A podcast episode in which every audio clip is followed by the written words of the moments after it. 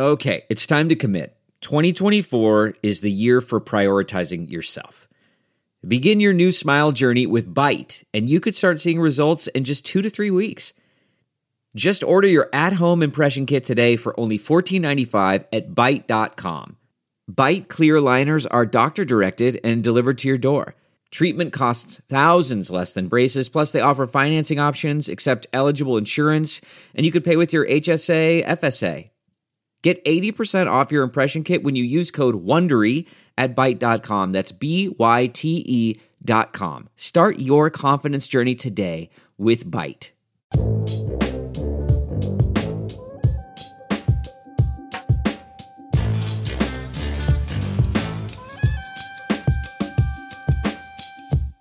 Is Spike Lee overrated? Should Zion Williamson sit out for the rest of the year? Why do we care about a 10 year old NBA scandal?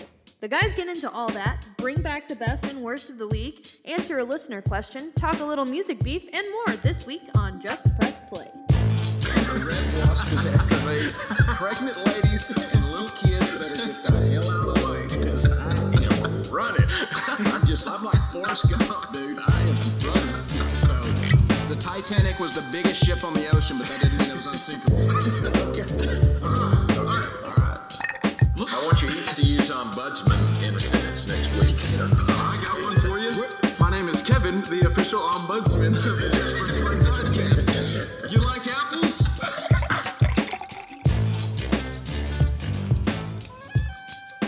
Here we are back with another edition of the Just Press Play podcast, and we got us. We're all back for mm-hmm. this one. We got LJ and Pops. What's up, guys? Not much. What's up? What's up? Man, just a, another day. I got to watch a little bit of. We talked about some award shows recently, and last night was the the big one in in show business in Hollywood. We had the Oscars, and uh, I had a funny little thought. And well, I kind of I saw it on. I saw a little bit of this on Twitter, and then I expounded upon it. But have you ever thought about the Oscars as just humans giving little gold humans out to other humans who pretend to be other humans the best? Have you ever thought about that? the Oscars is it's, it's I mean, hilarious. No, but We give out well, isn't Uh, that what like all like sports you give out little humans to humans that are trying to, especially like little kid sports, they're like trying to learn how to be humans through baseball. So you give them a little human holding a baseball bat. I think the the conundrum I thought was funny was that we give it to other humans pretending to be other people. I don't know. It was just funny to me.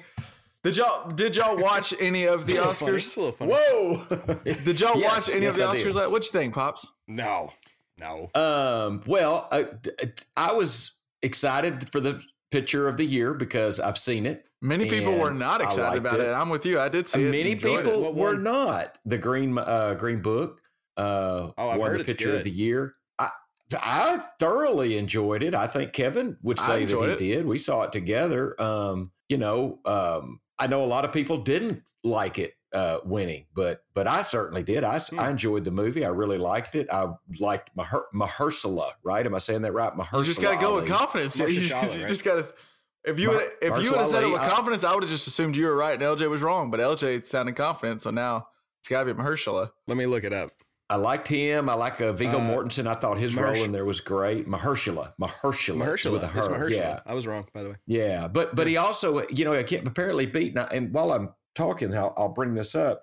He beat Spike Lee, you know, the BlacKkKlansman, which I do kind of want to see. I'm not sure what the heard it's great. show is about. Uh, Hannah about. watched it. I haven't seen it yet, but But let me ask you guys a question about Spike Lee. Spike Lee, to me, and I've not watched all his movies, so let me preface it with that. I've seen probably two. Sure. I think that I don't think he's all he's cracked up to be. I, I, my gut tells me a little bit he gets more attention because of his outlandishness, and perhaps because of the color of his skin. I don't know. Would y'all say is he a great movie maker that I and I'm missing it, or what? What is? well, what I've do you never seen a? Spike Lee movie I didn't love. I mean, Re- honestly. really? Agreed. Okay. Agreed.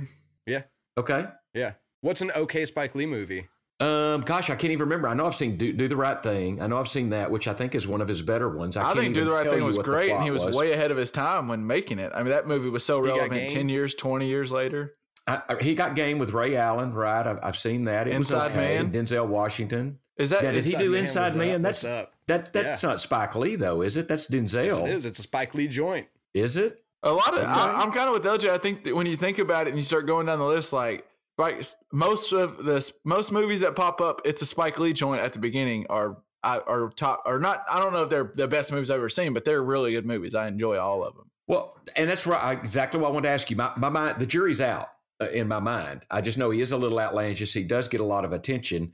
His movies were okay to me. I'm going to try some more of his movies, definitely. Well, we got to, you know, what we got to do as a podcast is we got to do a movie night where, like, once a week we'll watch a movie, and then eventually we can answer the question of is Spike Lee overrated? You know what I mean? Like, we need to do that. Okay, I, think that'd I be a agree. good. Well, I think for this. I think where you're going, Dad, and I and I could see this too is uh, Spike Lee gets known. He's known for his movie making, but he's also you know the the crazy Knick fan, and then he's on the Thirty for Thirty, and then he's he does extra stuff, and so you just wonder is he is he well known because he's a, a very good movie maker, or is he well known because he's an he's Spike for Lee? sure. And I think I think it's both. He one he is well known because he's Spike Lee, the Knick fan who sparked uh, uh, Reggie Miller in that in that run against the Pacers. But he's also Spike Right. Lee, the movie maker who makes really damn good movies.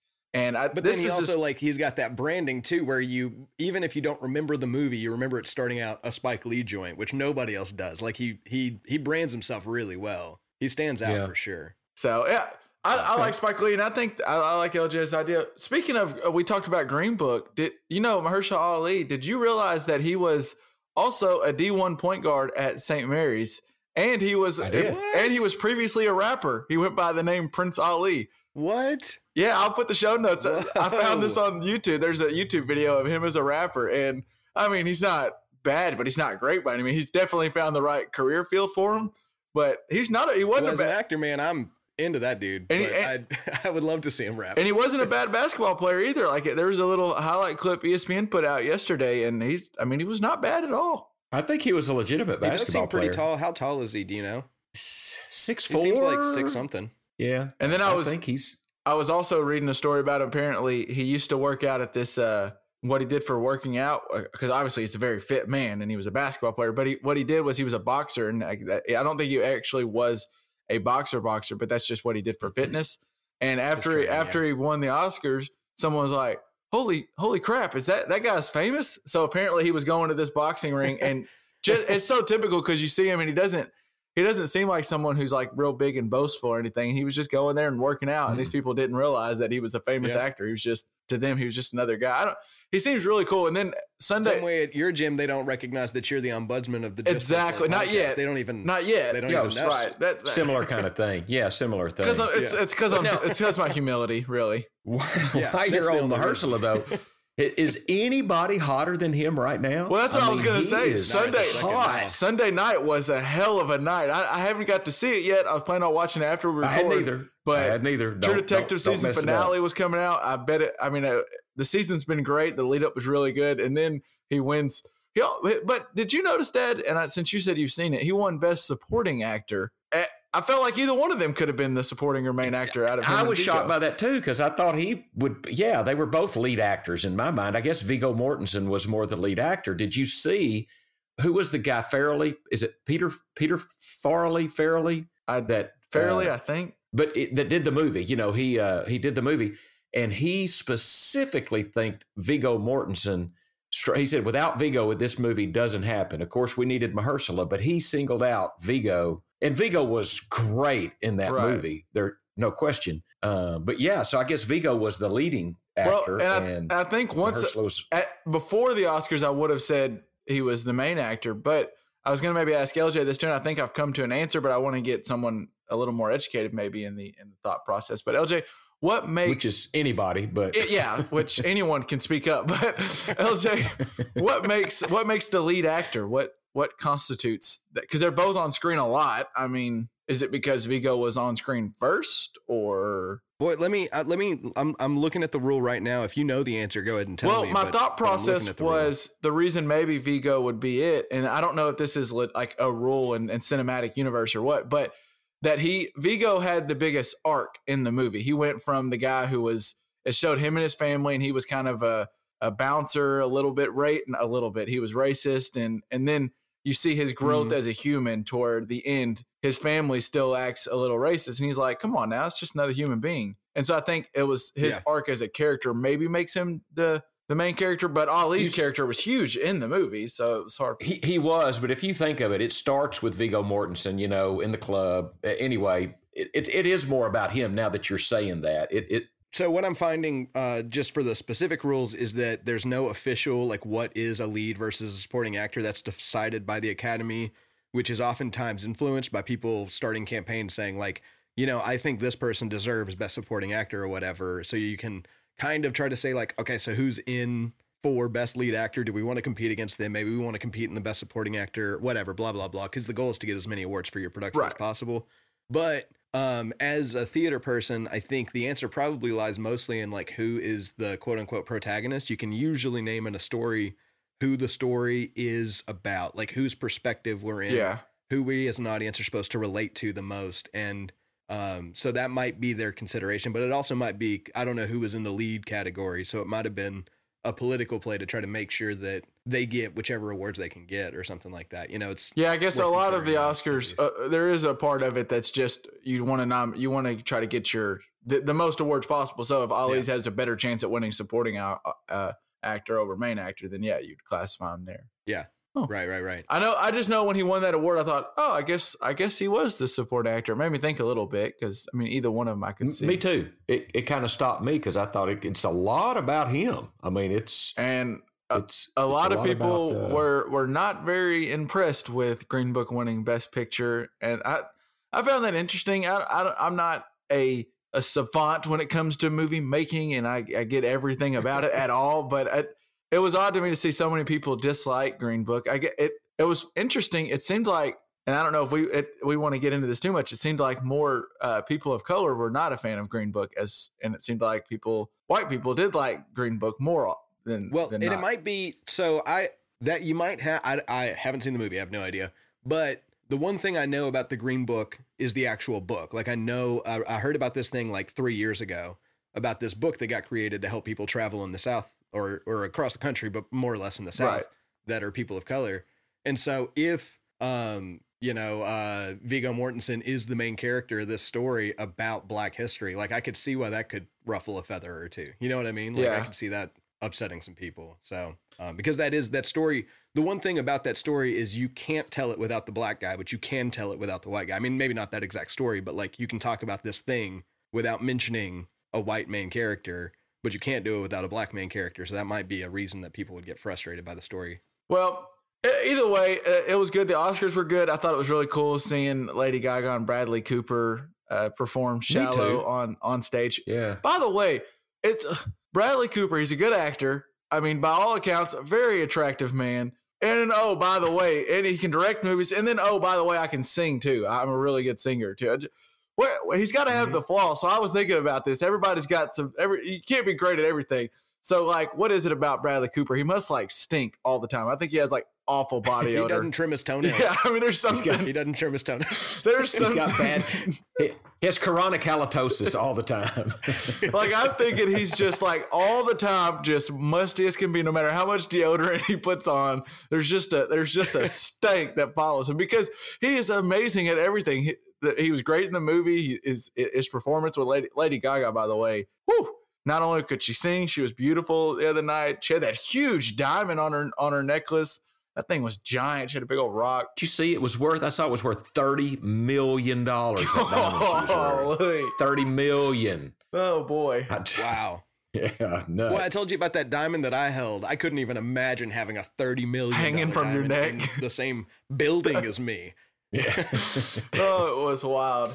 But the Oscars were fun, and now everyone can complain for about three days, give or take, and then we'll we'll we'll be over it. But you know, people complain about who didn't and did win, and all this. Shout out to Well, you sound like somebody that works in the news industry. You understand? It's a cycle. It'll be gone by Wednesday. Just just wait. Just wait. So let's transition over to when we we haven't done this in a while, and I kind of want to get back to it. And uh, let's trans- transition to a little bit of best and worst for the week. And I have a an what I have for my worst. I I, I was it was going to be my best, and then it could have been the worst. So I'm going to save this one for the worst, but it's a good one. And uh, but for my best, I'm going to go with I don't know if you saw this, pops, but a a hog made some some huge news over the weekend on the diamond, and it wasn't it wasn't Dave Van Horn's baseball team. It was a sophomore on the softball team. Danielle Gibson over the weekend hit for the home run cycle, which is a w- single home run, a two run home run, a three run home run, and a grand slam all in one game. And Wow. she not only did it all in one game, becoming the seventh player in NCAA history to ever do this, she did it all in just four innings, her first four at bats. Whoa. Yeah. Wow. So Whoa. at first, her her record wasn't as impressive because it was like, oh well, seven people have done. it. It's not like she's the first person to ever do it, but she did it in four innings, which is the first person to ever do that. And she would have maybe had a chance at breaking more records, but the game got called after her grand slam in the fourth inning because they run ruled the team. So Wow. Oh, Wow. so Had a girl, Danielle. Way to go. Impressive. And now I understand like some of it's luck. She can't control who gets on base and what, but I mean, she came up to the plate four times, hit that thing out of the park, and got the home run cycle. By the way, nobody in MLB history's ever hit for the home run cycle. So hell, hell of a weekend for uh, the sophomore Danielle Gibson over over in Bogle Park in Fayetteville. So wow. Good for her. Yeah, well done. that's what I'm gonna go with my best of the week. Pops, what do you got for your best of the week? Well, my best. I mean, I, I kind of gave it away a little earlier, but it, I like that Green Book, a, a movie I liked, won won the Academy Nice. Awards. I mean, I, I you know, I, I liked the movie. I thoroughly enjoyed the movie, and I'm glad it won. That was First my time It that's is- happened in the history of the podcast, right? well, it, Well, I- history of the podcast, maybe. yeah. yeah, yeah, yeah. Actually, it, you're right. It is. It is funny though. Like I, I watch the Oscars kind of to see what movies I, I didn't watch and should have seen, but it is fun when like they do the nominations for Best Picture and there's a movie like Green Book pops up and it's something you enjoyed, and then when you're like, hell yeah, hell yeah, you know, it, it feels like Yeah. feels good. You kind of share that win. You kind of get to share Yeah. that win with uh, John Fairley. So. Right. Yeah, we, we all we all won, John. So, uh, LJ, what do you got for your best of the week? Well, I uh, I was at a middle school and high school and elementary school dance competition, um, and I realized a good money making venture, which is always a good thing. Oh, These here we people go. need they need somebody to cut their music for them and edit their music because they're just stilted and awful. So it hadn't worked out for me yet, but I'm about to make just t- bukus of money. That's all I got to say. Is if you if, if you're a dance company, I'll work for cheap. Just if you listen and run a dance company, which I'm sure is probably not very many people, but uh, I'll I'll edit your music right now. I'll get it back to you in half an hour, and it'll be better than anything you could do. So yeah, All right, making the money. I like it. The money like making it. train. I'm gonna jump on that with you, LJ, if I can. Just, just, I want to get a back, a, a side ride. You do all the work, and I'll just kind of cash in with you. You be my PR Speak- guy. Yeah, yeah. Speaking of music, that actually transitions well to my worst of the week. And I don't know if you guys saw this over the weekend, but it's it's been a bad uh, so far. 2019 hasn't been great for uh, the rapper Ja Rule. I don't know. You probably remember he was involved in, in in some of the Fyre Fest stuff. And this weekend he was in Mount, in Milwaukee, and they were gonna do that. They were gonna do a halftime show at the Bucks game, and the show it was supposed to be. It was they were doing '90s night, so that's why they brought Ja Rule out there. And he started it out real Right. weird. He he's a 2000s artist, right? His first album came out in 99 or something like that. Yeah, he's more like, of a 2000s barely. artist, but that, that first album came out in 99. And he even said they were like, they were doing 90s night. They invited me. I mean, I guess I'm really a 2000s rapper, but they, they wanted to bring me out. So whatever. So it already had a weird start. Like, it was like, okay, I don't, that, that, that's a weird way to go. And then I, don't- I don't know. The, the, there's a video going around of him saying, like, are you ready? And like, then he like waits to hear a response, and the crowd is deadly quiet. And I think he was supposed to hear. It turns out there was like a production problem, and there was supposed to be a sound play over the speakers, and it just didn't play. But it was a terrible look for old Ja. It just he says, "Are you ready?" and it's needles. I mean, you can't hear anything out there. and then he even goes, he goes, uh, "I guess not." and then so they finally, you know, it takes a while, but they finally get things going. And then about three and a half minutes left of uh, of the halftime show, Ja Rule is still in mid song. And our boy, Dad, the, the Greek freak, comes out. Giannis Antetokounmpo comes out and starts shooting warm up shots over at the other court. While yeah, they had to turn the lights on so Giannis can see because he's doing warm up while Ja Rule is performing at halftime. Oh, and then you probably didn't think there's any way this could get any better, but it does. It gets it gets better. The Timber on, on Twitter, the Timberwolves are are they're notorious. Whoever runs their Twitter account does pretty well. I mean, they shoot they miss every now and then, but they do pretty well with the different jokes and stuff. and they made a little joke on uh, Ja Rule and tweeted a picture of him and said, if you remember after Fyre Fest came out, Ja Rule came. There was like a quote going around where he was like, "I too was scammed and bamboozled and hoodwinked and all this stuff," and basically said it wasn't he wasn't the bad guy.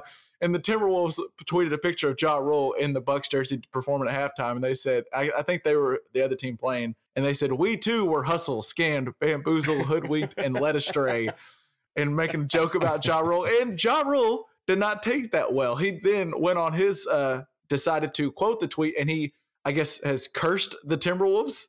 I don't. I didn't realize he he had the power to do this, but he tweeted back and said, "You just jinx yourself talking to the God in all caps this way. You're cursed now in all caps. You won't win a championship for the next thirty years, and Karl-Anthony Town is leaving. Apologize, and I'll lift the curse. Kiss of death." So I. Man, I, Ja Rule is on one. I don't know what's going on with Ja Rule, but he is just on one. boy, but what Sounds happens? like the what happens Streisand effect is coming. what happens if the Bucks don't win for like 26 years? Like then they have to call old ass Ja Rule up. Like, uh, Ja, Ja, we're sorry, Ja. oh god. It was just it, the story. At first, it came out just the, the the clip of him doing that "Are you ready?" thing came out, and I was like, "That's funny." And then the Giannis thing came out. You're like, "Man, it, it's even better." And then the Timberwolves and the and the tweet and the cursing and all that comes out. And it was just, whew, it just kept getting. Saturday night was the story that kept on it kept on giving. Hmm. Pops, what do you got for your worst of the week? Well, I saw this Sunday morning, and then LJ brought it up. But uh, my man, the first album I ever bought, first album I ever bought was Frampton Comes Alive, Peter Mhm. Frampton. And I can still just see album love him cover. as an artist. Oh man, I still listen to it probably I don't know three or four times a year. Just Yeah. just put it on and listen to it. It's a great album. And and he's got and I don't know that I can. It's inclusion body myositis myositis. I, I don't I don't know how you pronounce that. IBM IBM is what they call it. And it is a IBM? degenerative IBM is what they is the acronym, Oh, okay, you know, okay. obviously. But uh, it's a degenerative muscle disease, and he will eventually lose control of his fingers and hands, which for a guitar player uh, is devastating, obviously. Um, so you know now he's putting on a concert. I think this truly it'll be, won't be like the some of the others you see. This will probably be his last A, a Uh, farewell tour. tour. and a, farewell tour. You know, this is uh, I did learn uh, this this disease usually develops after age fifty. There's only three and a half cases per one hundred thousand people, so it is very rare. Wow. Uh, men get it three times more often than women, and most people will need daily assistance within 15 years of contracting the disease. So. Uh, as he said, and I heard him say on a Sunday, I think it was that channel uh, or the CBS this morning uh, on Yeah. Sunday, and he said it's not life threatening, it is life changing. And he was pretty upbeat about it, pretty cool, you know. It made me feel good, but it is just sad to see A uh, legend, guy someone that- you've grown up with. I mean, a, a, a legend to me, certainly. Yeah, Yeah, that I I mean, grew up with, and uh, to see him, you know, I mean, it's, we all get old. We all we, we're not getting any younger, and it's it's it's tough. So that was my worst to see Frampton yeah. struggling a little bit. And bit. we were we were talking kind of before we started, before we recorded, and LJ was talking about one sucks that didn't get to see Frampton live, and I guess like you said, you still can, but as LJ mentioned, th- this is a legitimate farewell tour. I mean, I, getting Yeah. tickets to this is going to be really tough. I mean, it's Yeah. just it's it's tough news. It's tough news, and it does suck. I- I'm not as big of a Frampton guy as you, but I just know. You, you throw you throw Frampton on and it, it, it's a good it, a road trip with Frampton's a good one. Yep. So For it's a good for listen. sure, Good listen. for LJ, sure. what what do you got for your worst this week? Well, I was at a, a dance competition, and so that was. Okay, is that it? Stop Yep. it! Right. Wait, I've seen the boy Kevin. He's got some wiggle. You've seen him no, no, dance, no. I was not dancing. Wait a second. I was running let's, let's, let's get this Okay, clear. No, no, no. Um, it was just it was. Uh, I put in twenty hours over the course of thirty hours, uh, just watching middle schoolers dance. It was, you know, it was a long day. Um, so yeah, that's all I got. That was that was it. It, it was it wasn't LJ busting the breakdance moves out Yeah, my there. best is now everybody listening to the podcast is imagining me trying to boogie. So that's my new best. Hey, uh, he, he, we might could find a video, Kevin. He got there's a little wiggle. If you, if you get a little, if you get a little uh, of that of that wiggle juice in him, he's got a little wiggle. wiggle juice does it help. helps us all. No doubt about it. I'm sure you've heard plenty of takes at this point on on a lot of this stuff. But last weekend, and we talked about it as we went out last week as we were recording LJ. But me and Dad were pumped to watch the North Carolina Duke game last Oh, Wednesday, yeah. and and tickets were going through the roof. They were apparently like costing as much as some of the Super Bowl tickets. And Barack Obama was in the house. I mean, it was a star-studded event, and a lot of that one Spike, Spike Lee Lee was, in the house, and, and a lot of that's due to Duke at UNC is a big rivalry, one of the best in, in Oh yeah. College sports, maybe all of sports. But a big part of that was Zion Williamson, who's made a huge name for himself and is is a star in himself in, in his own right. And then 30 seconds into it, he is uh, Mhm. inadvertently just runs around and as you've seen a million times now, just blows through his Paul George Yeah. twos or whatever he was wearing. The- the- he was wearing some Paul George Nikes. I've Paul George 2.5. I've honestly Yep. never seen someone just blow through a shoe like that. Uh, uh, I later saw some stuff on Twitter of different, like Manu Ginobili kind of did something similar, and some other guys have, but just blew through a shoe and then hurt his knee and then did not return to the game. So the guy everyone's paying all this money for didn't return to the game, which Yep. this all led a huge topic on Twitter and everywhere else all over the internet and for the next week really is the the whole amateurism and college athletes not getting paid because clearly with the whole storyline leading up to the game was how much tickets cost and how many people wanted to go and how this was Yeah. a big event. Well, I mean, it's pretty clear. You know how much LJ? Can you tell us how much Zion Williamson is uh, getting paid? Uh, I mean, well, it depends. It depends on uh, who who the money man for the team is, but allegedly zero dollars. Allegedly, yeah. th- Allegedly. There, there may or may not have been someone dropping a bag off at his mother's house, but but yeah. So the whole Yeah. thing came up about one: should college athletes getting get paid, and then the the second big thing was why is Zion Williamson even playing? He should just be sitting out. There's no reason for him to play for Duke. He's already got his draft stock up number one. So I just want to. I'll, I'll go over to Dad first because I know Dad was watching that game with. I mean, we were texting before the game. We were pumped to watch it, and then that I was happens thirty seconds. Very What, excited. what were your Yeah. thoughts on the injury and then moving forward for Zion? Well, my first thought on the shoe blowing out was I bet Nike's sphincter muscle is tight right oh, now. oh man, that was a thing on That Twitter. was- I saw that all over the place.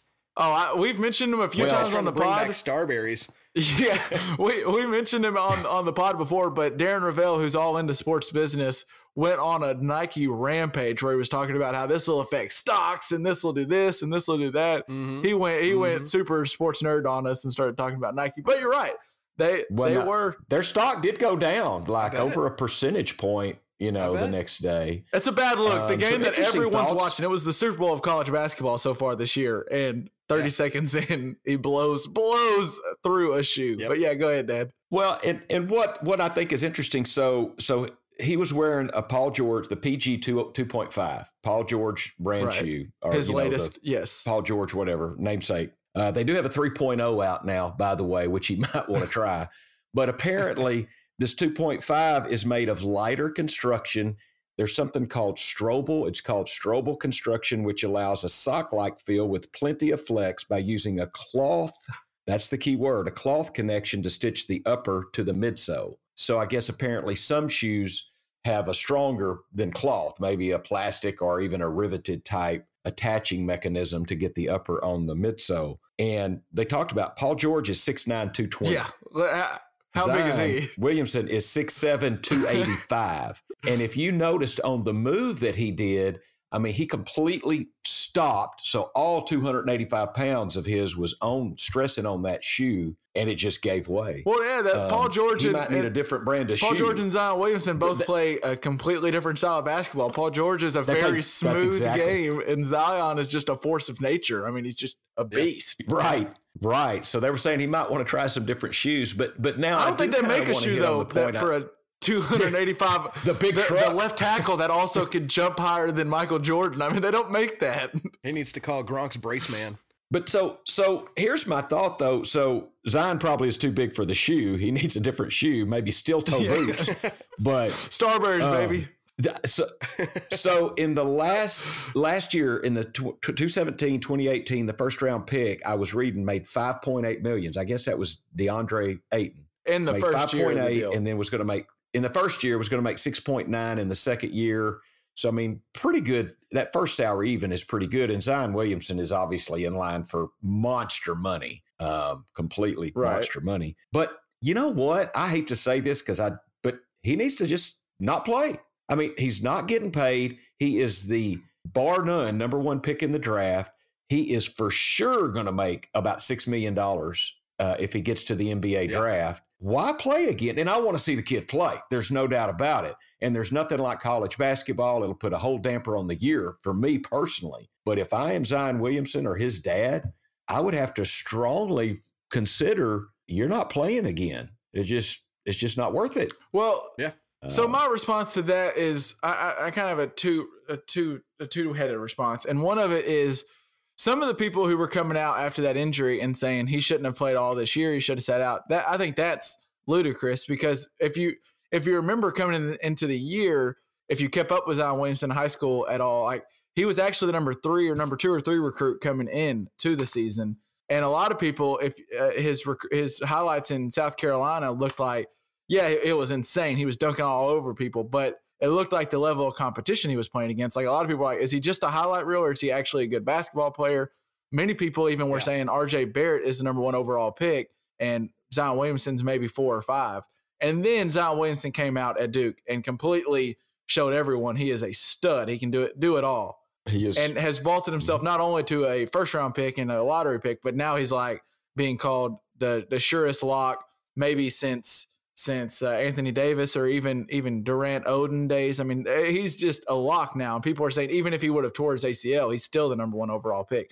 That wasn't the case before he started playing at Duke. So I do think there was reason for him to to dress out and play at Duke. Now I do understand a little bit, pops. Now that he's solidified himself as the number one prospect, I understand maybe shutting it down, but you got to think about it. And this is kind of where I, I found myself is he is, and, and someone told me I am a Duke fan. I watch Duke and root for Duke, and so there could be some skew to this because obviously I want to see the best player. But even as a fan, like you said, pops, I want to see Zion play as much as possible. But he's uh, whatever, he- 18 years old. He's gonna he's gonna be hooping regardless of whether it's at Duke or it's at the 24 hour fitness gym or it's at Rucker Park. I mean, he's gonna be playing basketball regardless. Dude just loves. Charles Barkley even said it. He was like, "We're basketball players. This is what we do." He's going to find a somewhere to play basketball. So if you're gonna if you're gonna Yeah, you if you're gonna do Yeah. that, you might as well do it against the top competition in the nation instead of going to the 24 hour fitness and playing against like what if he shows up and plays a a, a game where me, you, and LJ are playing? We're way more likely to accidentally do a set a screen or ste- let him step on our ankle or whatever than if he's playing Mm-hmm. against North Carolina. And then on top of that, he's playing with one one of, if not the the greatest basketball coach in, in alive right Mm-hmm. now, and that's Coach K, who's teaching him basketball. And then the, probably the best trainers and best equipment. I know that the equipment failed him Wednesday night uh, last week, Yeah. but Right. Duke's probably giving them just as good equipment. If you can't get paid, then might as well get the best equipment. Plus, and then the, the last part is, and I know this sometimes gets overhyped, but there is something to the experience. And then at Duke, and and if you win at Duke, and he's got the, the there's so many former pros and pros in in the NBA that went to Duke, and if he can bring a championship and do that, there is a memory to that that you can't get if you sit out the rest of this year and go number one overall. I mm-hmm. just think Yeah. my final thought was he's going to play either way, so you might as well do it at Duke against the best players. And as we mentioned, there may or may not be a bag being dropped off at at Dad's front porch or at Mom's front porch. So, LJ, did you have any major thoughts from the Zion thing? Man, I mean, I I, I kind of want to echo what you guys are both saying a little bit in that um that like yeah, the quickest way to start this conversation about how players should get paid is if the best player is just sitting down because he don't want to get hurt before he gets paid. I mean, I think that'll that'll start that conversation up real quick.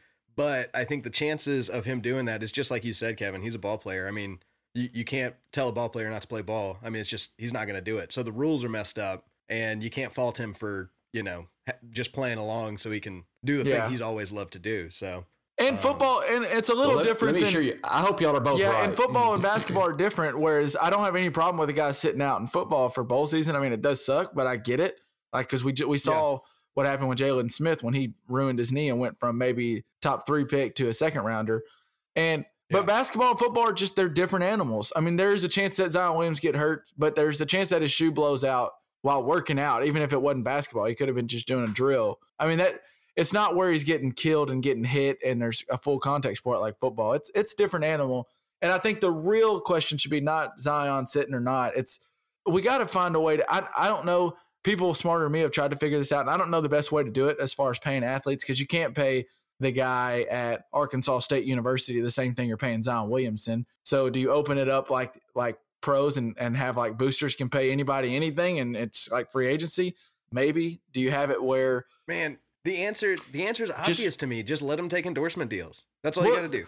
That's my, that the, what I what I keep coming back to, and what I don't understand is if Zion Williamson can go down to the Riley car dealership and on a Saturday say, "I'm going to go sign autographs," and they're willing to pay him, and people are willing to pay him for the autographs, I don't see Mm-hmm. why he's he's only benefiting off himself. If I'm willing to Yeah. go pay Zion Williamson for his autograph, I don't see why he shouldn't be able to. And that's how I think that's the best way of how you police it is if if John like you would say maybe the guy at Murray State shouldn't be paid the same as Zion Williamson. Well, if Ja Morant has that big of a following, Dad, you you talked about him last week a little. If people want to, Right, if people want to pay him, then let him pay him. I, I don't understand that, and I, I guess it gets down to the the Alabamas of the world will pay the most in football, and then Dukes will pay the most in basketball. But we already see the same teams every year at number Yeah. one and number. Yeah. Like, it's not that different. We see Clemson, Alabama every year in football, and Duke's always in the running for a one seed. So I don't know. I don't know the best way to do it. I do think one solution that should come soon is let the guys go straight out of high school if they want to. I mean, Zion Williams, if he wanted to, Yeah.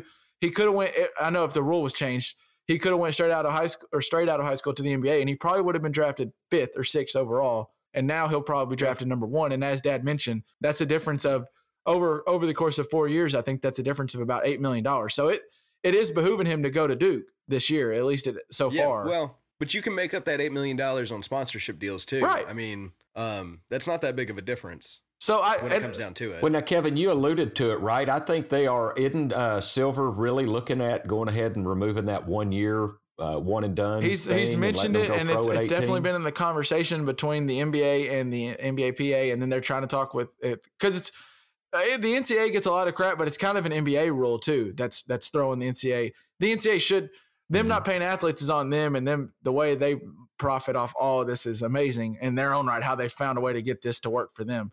But the NBA is the one that instituted you must go to you can't come straight out well, but they did that for year. the NCAA. They didn't do that for the NBA though. That's Yeah. a that's a rule for uh, for March Madness. That's why that rule exists is to have the right, best and I, and I think it had unintended unintended consequences as we've as we- we've mentioned on the show before. I think it it it almost I would rather if you can go pro, go pro, and if you can't, go to college and spend two or three years getting your game ready, and Yeah. then we can we can kind of uh, get to know the players on our teams a little bit Yeah. because this one and done. They're here, they're gone. I mean, is Zion Williamson really going to be a Duke alum? Yeah, well, that's what when he went there for, Kyrie what, Irving. Kyrie Irving has months, talked you know? about, you know, the the Duke brotherhood and and the Duke love and all this stuff. It's like, well, I get it, but you were there for six months. You were there for a semester, Yeah. really. Yeah. So it is a little. Di- it's different than. Christian Laettner So- and Grant Hill and, and some of the other guys that were there for Well, years on years. and the other so. thing is like what March what makes March Madness fun to me, um, and it might be different from you guys, but it's not seeing the best talent, but it's seeing the crazy upsets and it's seeing the wild things happen. And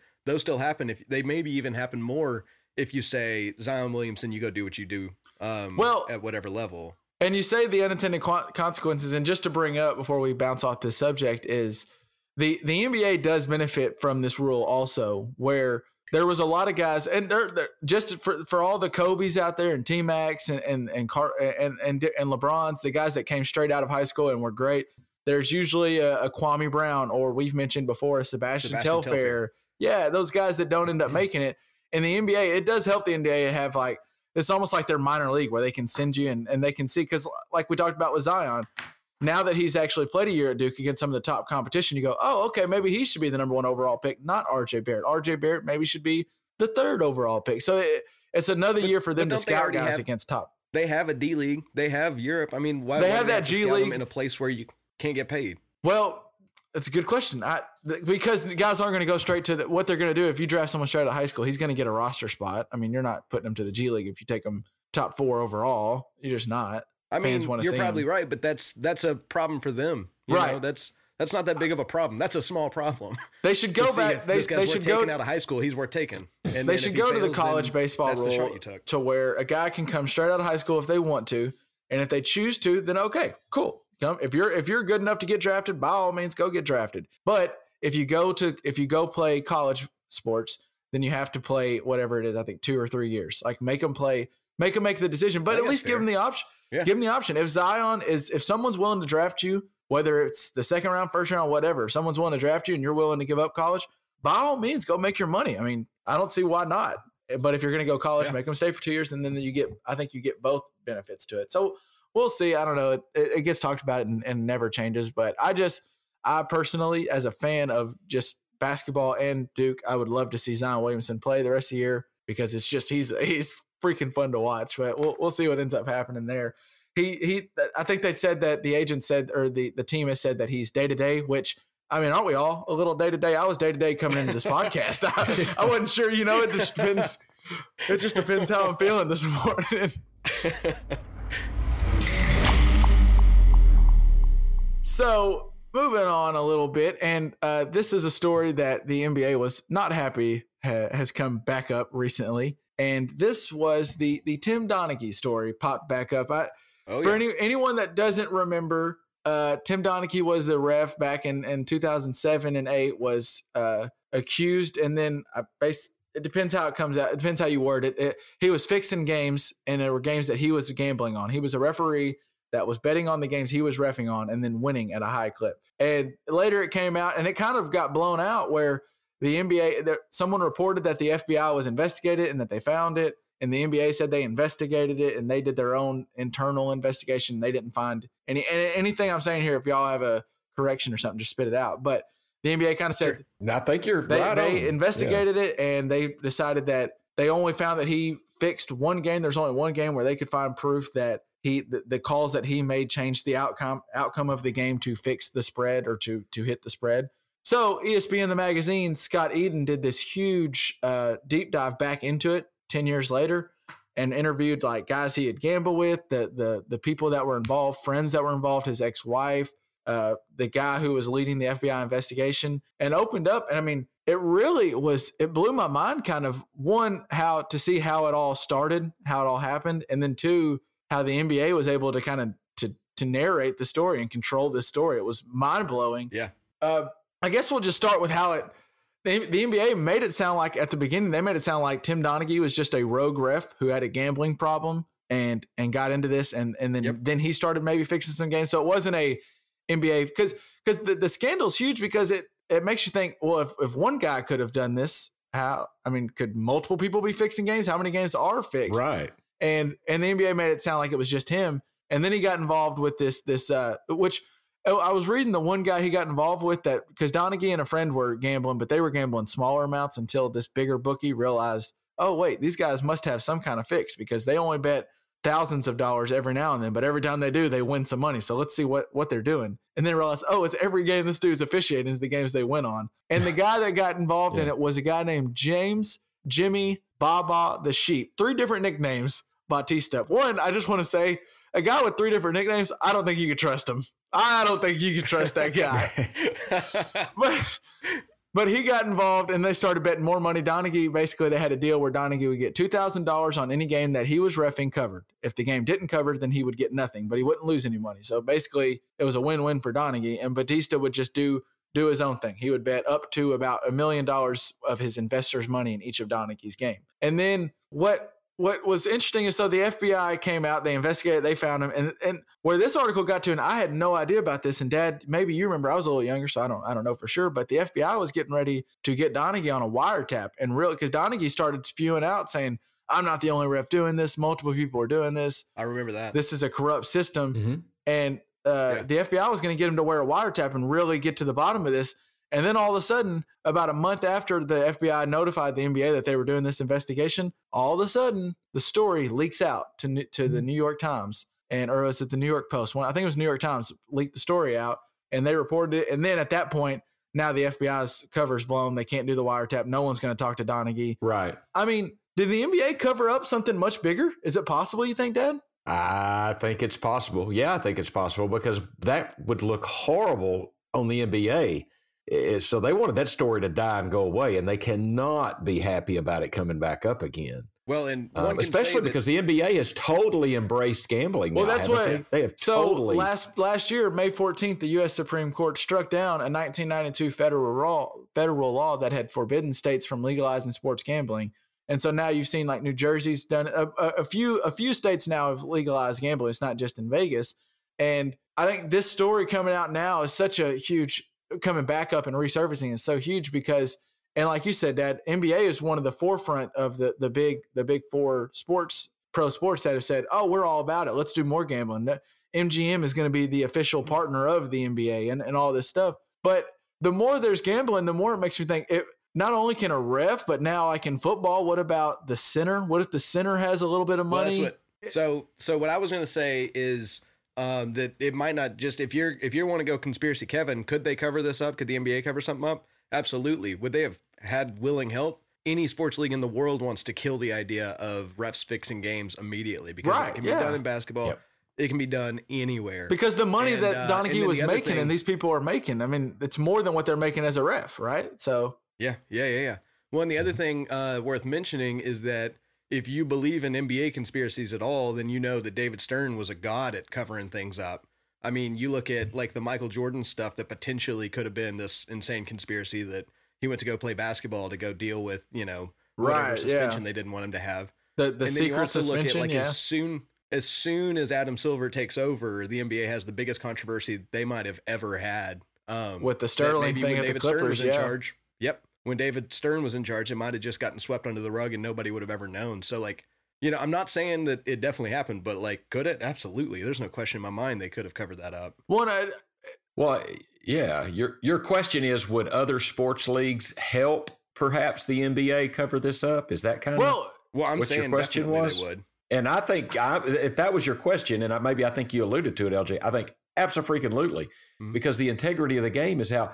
Why are we interested in it? Because we think we can bet based on our knowledge of the game, you know, Mhm. and this linebacker's hurt, or this guy's got a foot injury, or or this matchup really works well between Milwaukee and Golden State, or whatever. Yeah. And now if you got a rogue ref in there, Hell, even mean, Vegas wants this to be covered up. Even Vegas would Yeah, not want the it- integrity of the bets to be lost. because they want people to keep gambling and you're only going to gamble if you believe you have a you know the chances are fair for Yeah. you to Well, win it's not the what was so crazy about what the NBA and David Stern did, and like like LJ said, they gotta hate this coming up. The NBA just hates this coming up. But the NBA afterward, and we mentioned this a little bit, they did their own review of Donaghy after all this came out.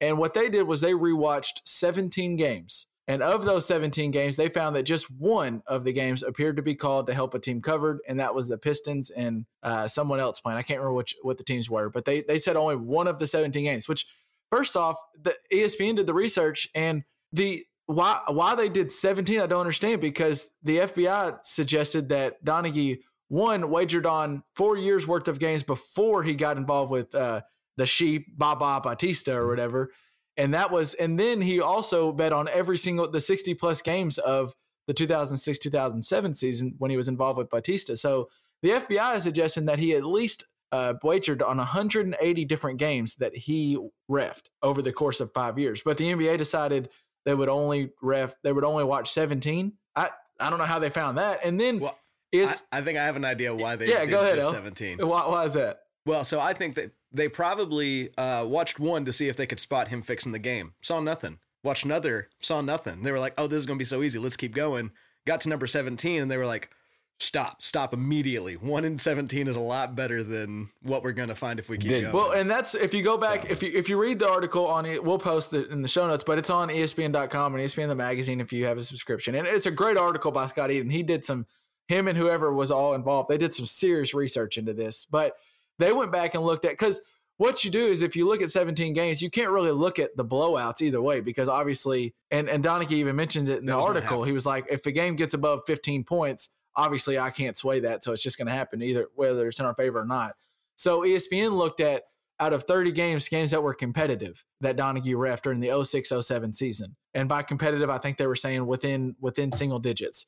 And they were out of the 30 games that were competitive, they found that 23 of them covered the spread and 20 uh, and so it was like 23 6 and 1 or something. So Donaghy had like a 77% percentage rate of, of of getting right on the games that he said would cover and the games that he was refing. So ESPN's research makes it sound like not only was he doing this at a higher clip than the NBA thinks, which I think is obvious, but that he was extremely good at refing these games. And then it even talked about how Donaghy did it. He opened up and said that he would, and Dad, I thought this was really interesting. He would call a illegal defense early in the game on the team that he was betting against. So then he could dictate their defense the rest of the game. They would then quit playing so physical, and then and then if he calls it a real like a real mm. weird one, one he calls it early, so it's not as obvious as calling one late in the game.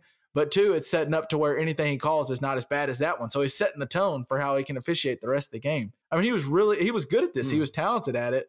And then the second thing, and we ta- LJ talked about this, and this is Stern possibly covering up and the NBA covering up. Eden tried to talk to a bunch of former refs, and basically uh, Donaghy's name's like it, it, it's a it's a black sheep. You don't want to mention it, and no one wants to mention it. I get that a little bit, but also it almost sounded like people were either afraid to to discuss Donaghy or didn't want to. And I, I wonder, is it because he was a disgrace to referees or is it because someone maybe who's paying you, David Stern in the NBA is saying, Hey, don't talk about Donaghy to anybody. It's and I, two. Yeah, I would bet it's yeah. you money. It's number two. And I just think this is yes. something that's going to come up in all sports, and that's why LJ's 100 percent right that, that every every sport would want to cover this up because if a ref could do it, why wouldn't the if someone comes up to, I think Bill Simmons mentions the long snapper in, in a uh, in a football game. Obviously, they're not making near the money that the quarterback's making. So why wouldn't they? If someone said, "We'll pay you a million dollars to make sure this game gets screwed," here you go. Or maybe it's the holder, or maybe it's,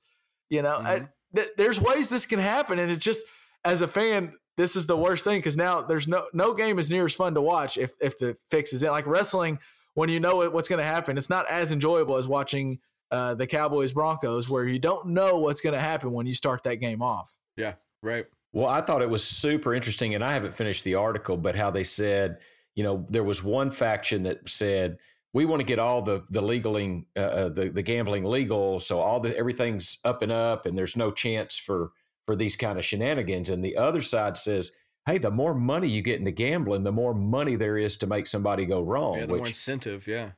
I kind of tend to to think more along yeah. the second line. So, um, and they have, like we said, protect the integrity of the game. Are, are they going to go the way of wrestling? And I, I, I guess wrestling yeah, still, still okay, but, but yeah. I haven't watched it in a long time and don't care. And well, and the other thing on that article that was interesting is everyone that either figured out about Donaghy or Donaghy came clean to none of them really uh, ratted him out. Instead, they just saw dollar signs and they got in on it. Like everybody that figured out yeah. about it just was like, oh, well, because that's in our world. Let's be honest, money talks. And these people, eh, as much yep. as they were like, oh, that's awful. Like the one guy, uh, the friend that he opened up to, he he opened up to him in, in his in his suite, and the guy said he sat there and listened to the whole thing, and then after he got done, he was like, so how can I get into it? It wasn't it wasn't a yeah. this is terrible. What are you doing? It was a, okay, it sounds like you got straight up cash in the ba- yeah. in the bank. I guess it, this is easy money. And it was that mm-hmm. money talks. And it's scary how much this either could or is already involved in sports. And,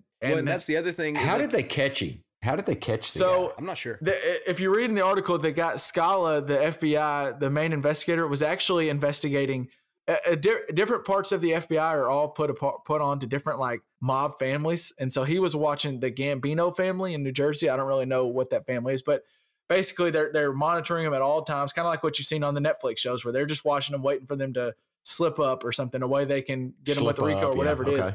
And someone suggested, so they got a tip that someone suggested, hey, this referee is fixing games and some of this money's going back to these makers and it's going back to it's somehow tied to Gambino money. And so really it wasn't big enough for him to look because it was like, oh, this is small money. It won't even really hurt the Gambinos at all, the family that he's supposed to be watching. But he was like, oh, but it is a huge deal. And they started looking into it and started watching the Donaghy games. And he claims it was so obvious. And the first reason he said he went, he started diving into it was because when they brought it up to the NBA, the reason they were going to do all the wiretapping and stuff is because when they brought it up to the NBA a month before it got leaked out to the New York Times, the NBA said it's impossible for something of this magnitude to be done. And Scala said, as soon as someone tells you it's impossible, that means they're full of shit. And so that's when he went yep. into it. And that's when they were going to wiretap it because he was like, there's more going on. Because he said it was mm. clear to him that the games Donaghy was refing, he was he was fixing. There would be fouls called late in games and whatnot. And so that's how they they this FBI guy caught him. And once they put uh, put him into a corner, he just started spewing out and giving everything. And it was funny. There was two sides to the story. Apparently, Donaghy claims that Bautista blackmailed him and said, "You don't want the NBA to figure out what the, what you've been up to with these small bets, so either get involved with me and make me money, or I'm going to tell everyone." And then Bautista claims that Donaghy reached out to him to try to make bigger money. So I don't know who's right and who's wrong, but a lot of people made a lot of money off of it. It was really interesting, LJ. A lot of the money that got made by two of the other guys that were partners with Bautista now own like a huge, the biggest share of all the Planet Fitnesses in the northwest or in the northwest and Midwest, and like all the hmm. Chicago Planet Fitnesses are owned by these guys. And that and Wow. so like a lot of these guys that made the money off. Read that article; it mentions it later. Like they mention kind of where that money went to, and a lot of the people that made money off this didn't get caught and are still they're not doing the same thing obviously but they they're putting Hell, that money to some Yeah, other it use. sounds like I'm putting money in their pocket right now. Yeah. That's I mean, I go to Planet Fitness in Chicago. So Well, yeah, but they used dirty Yeah. money to go into legitimate yeah, business. it's legit now, what- but yeah, it was all did, dirty, and uh, there was a lot Oh, that's of money being made on this, and it it's wild. It really is. It's a long read from ESPN the magazine, but Scott Eden and, and all the team that worked on it. I mean, it for someone like me who just I know the Donaghy name and I knew of it and knew what had happened, but kind of didn't didn't keep going because one. I didn't keep going because I was a little younger, and two, the NBA did a fantastic job of controlling the story and making it think, making it sound like it They was just did. Donaghy. And then this story opens it up to realize, oh wow, there might be way more to this that we never even scratched the surface to, but we couldn't get to because the story got leaked out. It's just Yeah. it's it, it's wild. It really is. What, me and Dad did a, a. I don't know if anyone stuck around. If you stuck around for all of it, we nerded out and did a lot of NBA uh, cap Yeah. room and max cap and super max. And did you say John had a, qu- a question about some of the NBA stuff that we yeah, did? so so I, I was editing and uh, and I just lost interest completely. So I just let it fly by me uh, when you guys were talking about uh, cap room and stuff like that because the NBA is so complicated and weird. Um, and then John uh, John Payne, longtime listener of the podcast, uh, mentioned on our Facebook. Shout out Dr. John. Yeah, yeah, he's been on the show. Yeah. Um. Uh. He asked why uh the the the salary cap is so weird because like they've got a salary cap, right? So why do they need these maxes and super maxes? Um. And then like the luxury taxes, the mid-level exclusion. And also or- he asked yeah, why like, there- there's a lot uh, of why it's decided because I I don't really remember what, what you guys said because I didn't care. Um, but now I do. Now that he's asked, um, why why it seems to be decided on on relatively arbitrary things that aren't necessarily like uh, I don't know.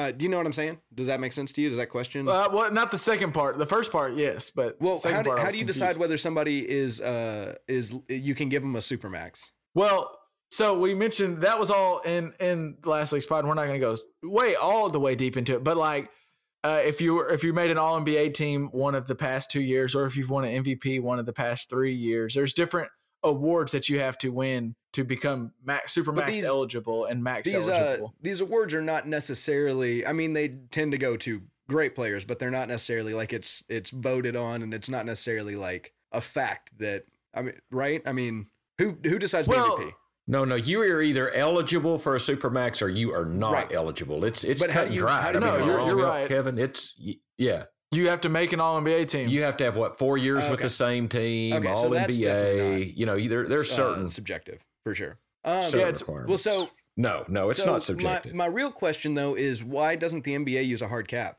what's what's the deal with that and and one that's a, that's a great question, John. And the reason that and, Yeah, and that I is a good don't question. have a, a, a, a cut and dry answer. I really don't. I tried to look up a little more to know, and what I found was basically what I kind of already thought. And it's the NBA instituted a, the bird rights rule a few a while back, and that was to keep star players. It's named after the great Larry Bird, uh, Yeah. and he stayed his Boston whole career with the Celtics. Yeah. and it was it was to encourage star players to stay with the team they're at. So what it did, what the rule in, says is, if a guy's eligible for the max deal or whatever, like Larry Bird was, like you know LeBron is, or all these different guys, if they stay with their current team, because now that current team's tried to build a, around that player. So like the the Cavaliers built around LeBron, so they want, and then LeBron comes up for a super max. Well, obviously that deal is for a lot of money. That's going to go put them over the cap. But if it's a guy that's previous that, that you have bird rights to, which means he's played for you the past three years, then you can go over the cap. So a lot of these guys kept their players and went over the cap with it. So then that's why people started going over the cap. Now basically every team, besides like you'll see now nowadays you'll know because free agency is such a big deal in LJ. I know you're rolling your eyes, but like the Knicks have uh, the Knicks have cap room or whatever. But most teams almost almost I would say 25 23 out of 30 teams on a given year are over the cap because they've given out a bird a contract with bird rights. So I don't know why the NBA doesn't just do a hard cap. I know they do a little different on their luxury tax rules where the teams that don't go over the luxury tax, which is like the luxury tax is a certain number over the cap. So Yeah, this is getting really to me, too. confusing. Yeah, there's Well- like if you go over, that's one thing, but if you go over by this many million, then you Well, hit the what- luxury okay, tax. So just to make it clear to the listeners, because I just read this, that uh, the the the salary cap is ninety nine million or yeah ninety nine million dollars, right. whereas the the luxury mm-hmm. tax limit is like hundred and seven million dollars. So if you're spending Right. hundred and six million dollars, you're over the salary cap. But you like you're not in that other range where you have a penalty. Like, why wouldn't the penalty be at ninety nine million dollars? That's absurd to me. I I- don't- I there's there's probably a rhyme or reason, but I've tried to look through and it was so like, it gets so confusing. I think all collective bargainings can you have to really try to to get in and figure out to try to understand it. But the NBA is even more so. It's there's a lot of different stuff to it, and I'm not 100. percent That that's why I was saying, John, great question.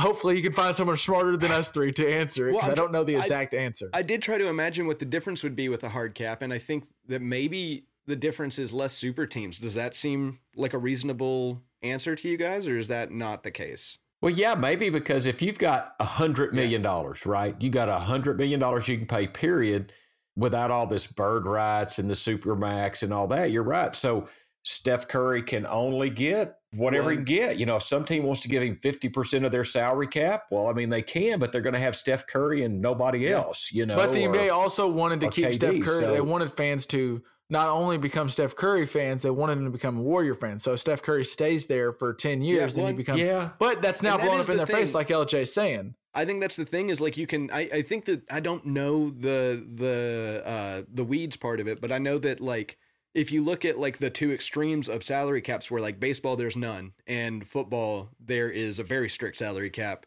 You see, football is just everybody's leaving their team all the time. Like there's so much turnover on teams that it's hard to be a fan of. Um, say you know it's hard to buy a Phillip Lindsay jersey because in three four years he might be on another team. Uh, in fact, Yeah. it's probably Unless they're be on another quarterbacks, they could. Unless they're quarterback, they're probably moving within three or four years. It seems like. Whereas baseball players tend to stick around for a lot longer. Um, but uh, you know that that you don't want it to feel like a, a pay to win sort of thing for the NBA that the richest markets will guaranteed get the next championship. Um, so I think Well, maybe that's the reason for it, but I don't understand how it works. As, as I where guess it really at. where it really bit the NBA in, in the butt and and the only reason I know this is from doing playing uh, so much 2K and Madden and this is the difference in in in how how it works for the NBA and, and Madden or in NFL is where the NBA if you if you have bird rights so like if you're the Warriors and you had bird rights on Draymond Green but you also wanted to get Kevin Durant so signing either one of them is going to put them over the cap so what they do like say like right now we're good we have cap space they give that money to Durant first. If they get Durant to sign, then it's good because he came from a different team. He's not bird rights. So they're good. But now they only have like a million dollars left in the cap room. But it's Draymond Green who they have bird rights to. So as long as they sign Draymond Green second, they can go negative. So it just it's in order of who you sign. So you're playing with fire a little bit, but yeah. that's where teams that's where teams like the Warriors ended up making super super teams is where they they learned one they drafted guys on the right deals and, and things just worked out for them but also they manipulated a little bit to where okay Well, we'll get our so outside then- free agents and then we'll sign our inside guys because we can go all into So the- does that mean that everybody that's like currently one of the Warrior superstars is going? They're going to have bird rights on them for the foreseeable future, or like is there or, or is there a reason that this team will eventually uh, wither away? I, they'll have to get, keep giving all of them super max deals if they want to keep because I think that's the that's the the Klay Thompson is up for a super max. The Warriors can give him the super max because they can have they have the bird rights. They can keep going.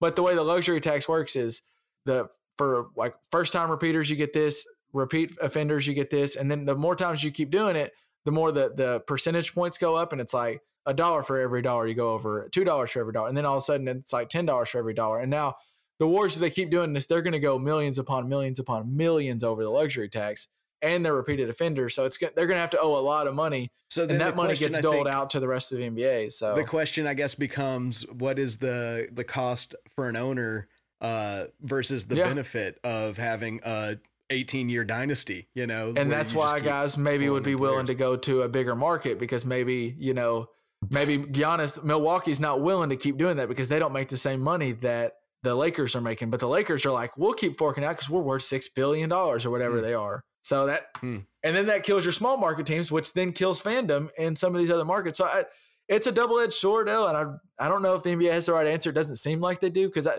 Some of this is good with player movement because it keeps them relevant all the time. But LJ, you're onto something. There is some oversaturation with it. It does. It's like God, this gets old every single Yeah. year. Kyrie Irving's either happy or not happy, and Yeah. LeBron may or may not leave. Like Mm. it's fun for a little bit, and they're- it, this offseason is going to be all over ESPN and Sports Center. It does seem like for the most part, fans are eating it up, and the NBA is doing great. But at some point, when does it? When is enough enough and becomes too much? I, I Well, think we might be headed in that direction. The NFL can answer that question. It's think we a might be. good 10 or so years of oversaturation will start to push against you. And, you know, how long has the NFL network been a thing? It's probably to now is probably about how long the NBA has got at this level of saturation of news Yeah. coverage. We'll see. We'll see. Yeah, we'll see that. Let's also make sure they can keep uh, make sure the games aren't being fixed because I don't know if we have that answer yet either. So that it's fun. We'll see what goes on. And again, I'll say to anyone that article, the Tim Donaghy article is really good. We'll post it in the show notes if you want to try to read it. It's a long one. It is a doozy. I'll give you that, but it, Oh, it- yeah. it's good. It's worth it. I got started and I Um, did not finish.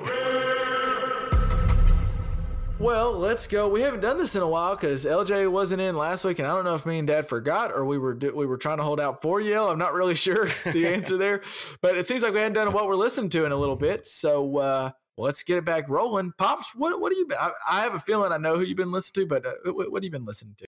No, I you know I'm, I know who I'm gonna be listening to soon, Okay. which is going to be Peter That's Frampton, but that's not what I have been listening to. No, um, interestingly enough, just kind of listening to my playlist, I really got on some Citizen Cope. Uh, Okay. I got into Yeah. uh, Sideways, you know the one he does with uh, Santana. And uh, Sun's Gonna Rise. Yeah, just Sun's those Gonna are just two of my very favorite songs, and they re- they re-loop on my playlist a lot. So I don't know. I've kind of been into Citizen Cope lately. That's who I'm into. What about you, El? What, what have you been listening to? Well, uh, we just opened uh, Macbeth, and the way that we did it was uh, filled with like dark hip hop and uh, and uh, metal music. So you know, we used a lot of stuff like uh, Coheed and Cambria and Lamb of God. I think John Payne will probably uh, appreciate that we used Coheed and Cambria. um, but the I guess the one that I want on the playlist is uh, Big Sean. I've been listening to a lot of Big Sean, and there's a song Paradise that's just got this like just dark, awesome. oh, that's a good song. Um, but like yeah. Big Sean, if you don't know Big Sean, he's like the most like normal sounding rapper. Like he doesn't seem to be the best at any one thing, but he is so solid. Like he's if you're it's like Tycho's my first rapper, which sounds like an insult, but like he's I I. I think he's really great. But He's got an So interesting right sound and, and, and flow. Like I, I agree. I like Big Sean's sound. It's pretty good. Hmm. Well, I'm gonna I'm gonna stick with the uh, the rap theme and LJ. I know you'll you'll you'll like this. It finally, finally, after I think the 10 year anniversary, it found its way onto streaming sites. Drake's "So Far Gone" mixtape. Oh. Finally, the full the full mixtape is now on Yep. Spotify and Apple Music and wherever you get your get your music. And man, I forgot just how good that freaking mixtape was. It is so it's good. amazing. It's really great. Hmm.